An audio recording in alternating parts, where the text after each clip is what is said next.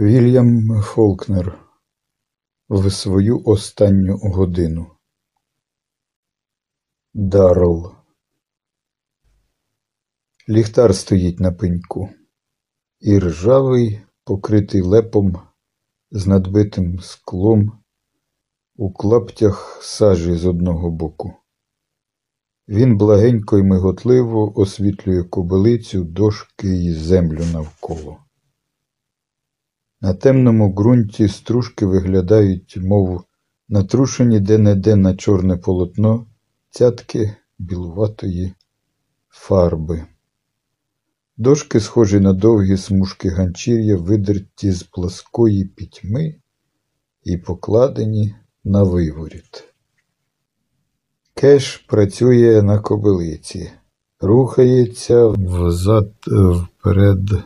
Він бере і кладе дошки з таким розкотистим стуком у мертвому повітрі, наче підіймає й кидає їх на дно невидимої криниці. Звуки тут таки й завмирають, немов боючись, що перший ліпший необережний порух міг би збудити в навколишньому повітрі нескінченну луну.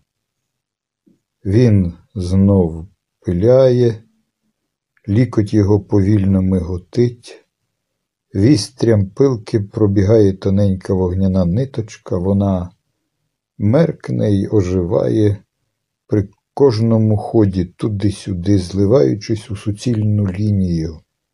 Аж здається, що пилка видовжується до шести футів і раз за разом розтинає навпіл обшарпаний і безпорадний силует тата. Дай мені оту дошку, каже Кеш. Ні, ту, другу. Він кладе дошку, підходить і сам бере потрібну дошку, змітаючи тата замашистим її поблиском, коли вона обертається у нього в руках. Повітря відгонить сіркою. На його невливимій площині, мов на стіні, проступають їхні тіні, наче як і звук. Вони не відійшли далеко, падаючи, а зразу ж застигли на мить, пойняті задумою. Кеш далі працює боком до благенького світла. Одне стегно й худа, як стеблина рука, злиті воєдино, обличчя схилене до світла, гостро й рвучко застигли над невтомними порухами ліктя. Десь за обрієм сонно спалахують зірниці, дерева на тлі неба, непорушні, і тільки ледь поколихуються кожною гілочкою, набряклі розбухлі від поштовхів молодечого живчика. Задощило. Перші різкі нечасті, поривисті краплі порснули крізь листя на землю у тривалому зітханні, немов би звільнившись від нестерпного тягара. Вони здорові, як дробини, теплі, так наче вистрелені з рушниці, і люто сичать, цокаючи по ліхтарю. Тато підводить голову, мляво обвислий рот, чорна тютюнова жуйка розплескалась по яснах. У глибині його млявого здивованого обличчя, десь ніби з поза часу, виринає роздум над цим буянням стихії. Кеш тільки раз зиркнув на небо, тоді на ліхтар. Пилка ні на мить не затнулась в бігу, полиск на її вістрі рухливому, як у поршні, неперервний. Принеси чимось прикрити ліхтаря, каже він. Тато йде до хати. Раптом зривається злива, без грому, без будь-якої перестороги. Тата вона загнала на краєчок ганку. Кеша в одну мить змочила до рубця, але рух пилки не затнувся, так наче пилка й рука діяли в твердій переконаності, що злива це тільки омана. Потім кеш опускає пилку, підходить і нахиляється над ліхтарем, прикриваючи його власним тілом. Худа й кістлява спина випинається під мокрою сорочкою, немов його рвучко вивернуло на другий бік, разом із сорочкою й усім. Тато повертається, на ньому Джуелів плащ, у руках плащ Дьюї Дел. Присівши над ліхтарем, кеш простягає руку назад, дістає чотири жердки і втикає в землю. Тоді бере у тата плащ і натягує на тих жердках. Ліхтар опиняється під дашком. Тато дивиться на кеша. А що тобі робити, я й не знаю, каже він. Дарл узяв свого плаща з собою. Мокнути відказує кеш. Він знову береться за пилку, і знову вона рухається взад вперед, туди й назад у своїй неквапливій неприступності, як от поршень ходить у мастилі. А сам він змоклий, кістлявий і невтомний, з худеньким тільцем, як у хлопчика чи дідка. Тато стежить за ним, лице стікає дощем, тоді знов підводить погляд угору з виразом німого і понурого обурення і водночас безу, неначе він нічого іншого й не сподівався. Час від часу він ворухнеться, зрушить з місця, довготелесий і промоклий, підніме то дошку, то інструмент, який зразу ж її покладе назад. Тепер і Вернон Тал тут, і кеш накинув плаща його дружини. Вони з Верноном шукають пилку. Аж це бачать, що вона в руках у тата. Чом ти не підеш з дощу в хату? каже Кеш. Тато дивиться на нього. З обличчя поволі спливає вода. Це обличчя таке, немов його вирізбив безжальний карикатурист, як страхітливу пародію на всіляку можливу спустошеність. Іди всередину, каже Кеш. Ми з Верноном самі скінчимо. Тато дивиться на них. Джуелів плащ закороткий для нього в рукавах. На обличчі його струмінці дощу, ледь рухливі, мов холодний гліцерин. Я не дорікаю їй, що промокну, каже тато. Він знову зрушує з місця, нахиляється, піднімаючи дошки і тут такий кладучи так обережно, ніби вони скляні.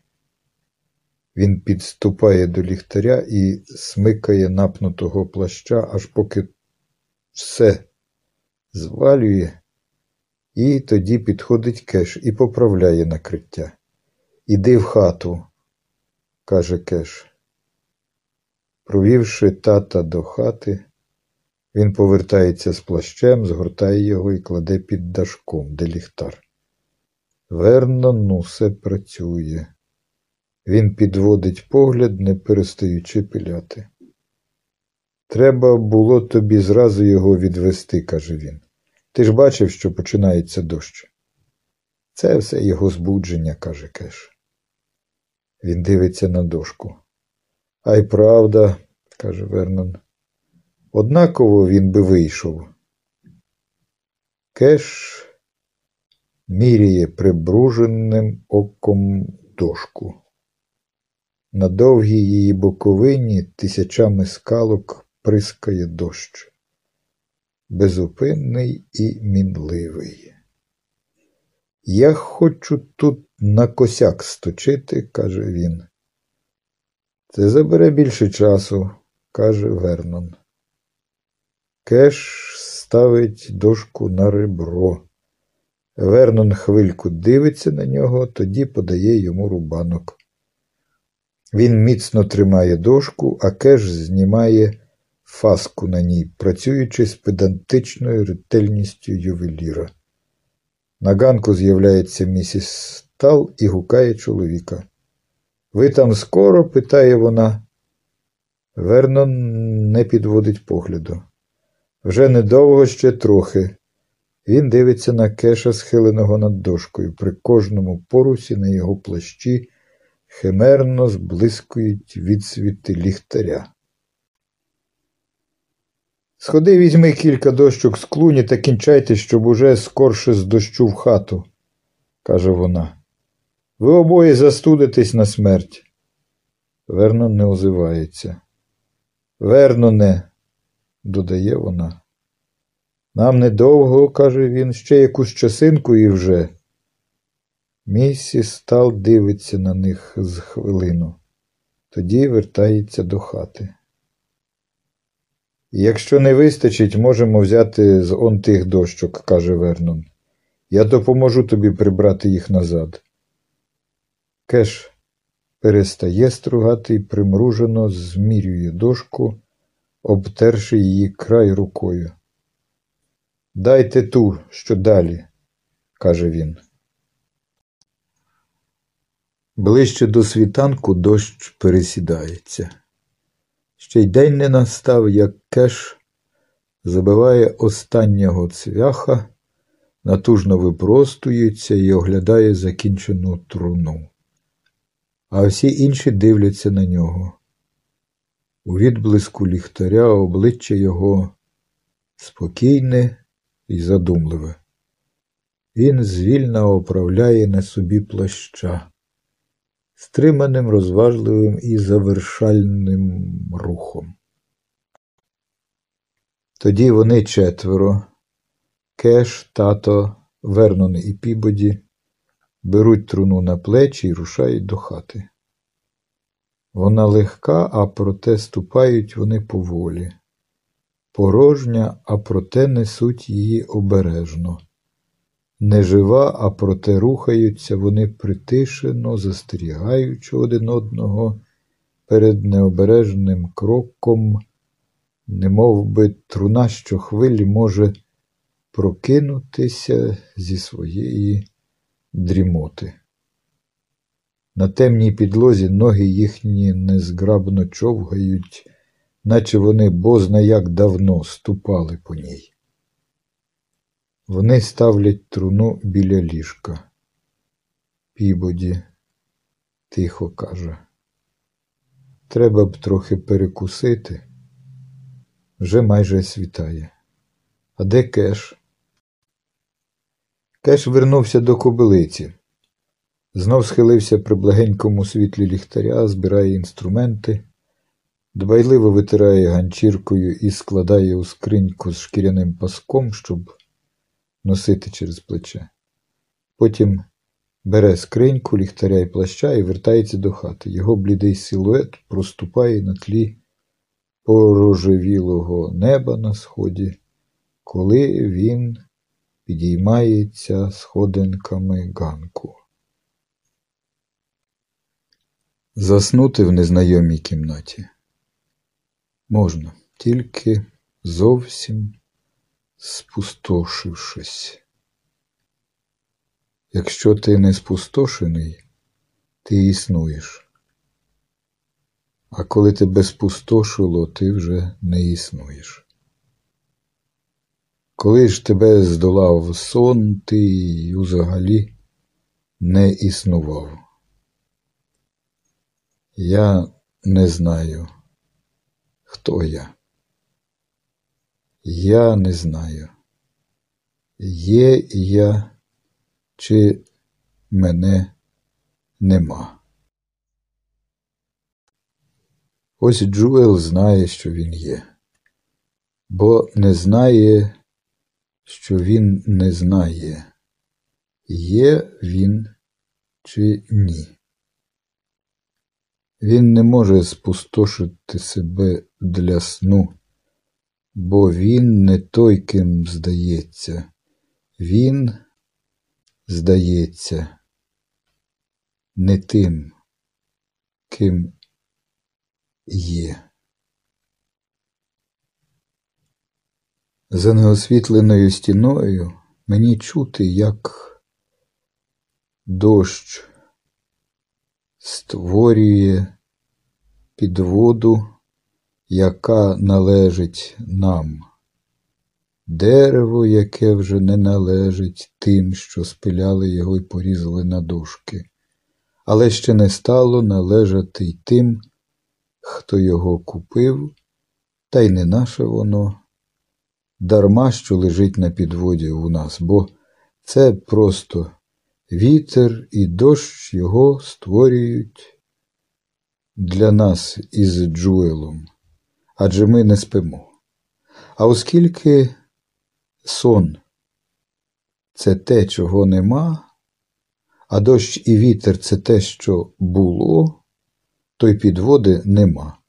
Хоча підвода таки є, бо якби вона це те, що було, тоді Едді Бандрен не буде.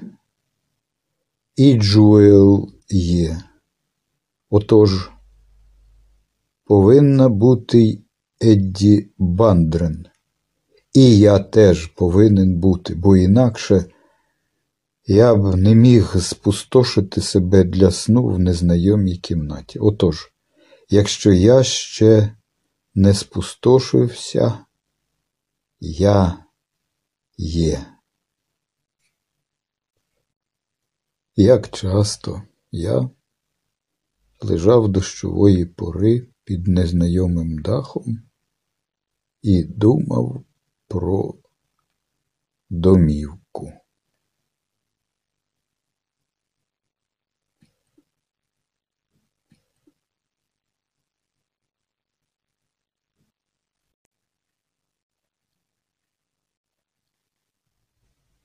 Кеш. Я зробив її з укосами. Один. Так більше місця, щоб трималися цвяхи. Два. Кожний стик вийшов удвічі ширший. Три. Вода стікатиме по скісних боках. Воді легше бити вгору і падати вниз або ж розливатись по рівному. 4. У домі люди дві третини часу у вертикальному положенні. Через це стики і з'єднання підігнано згори вниз, бо тиск же згори. 5.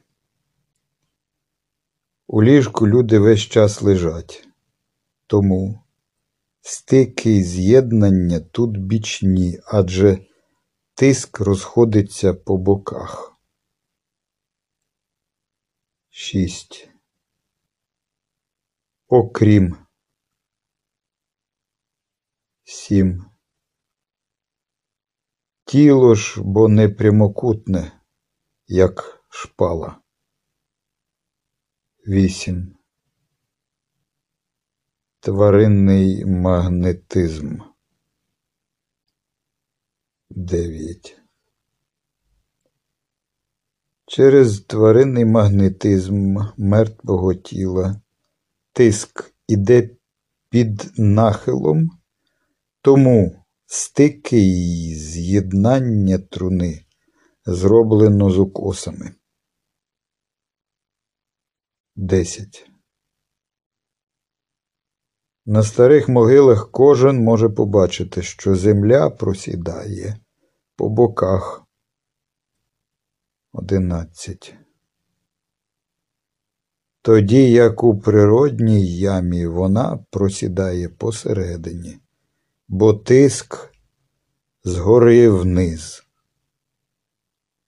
12.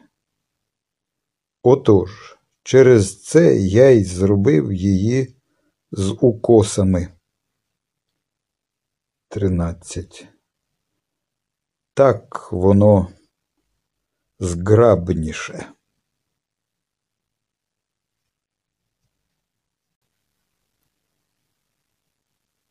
Вардаман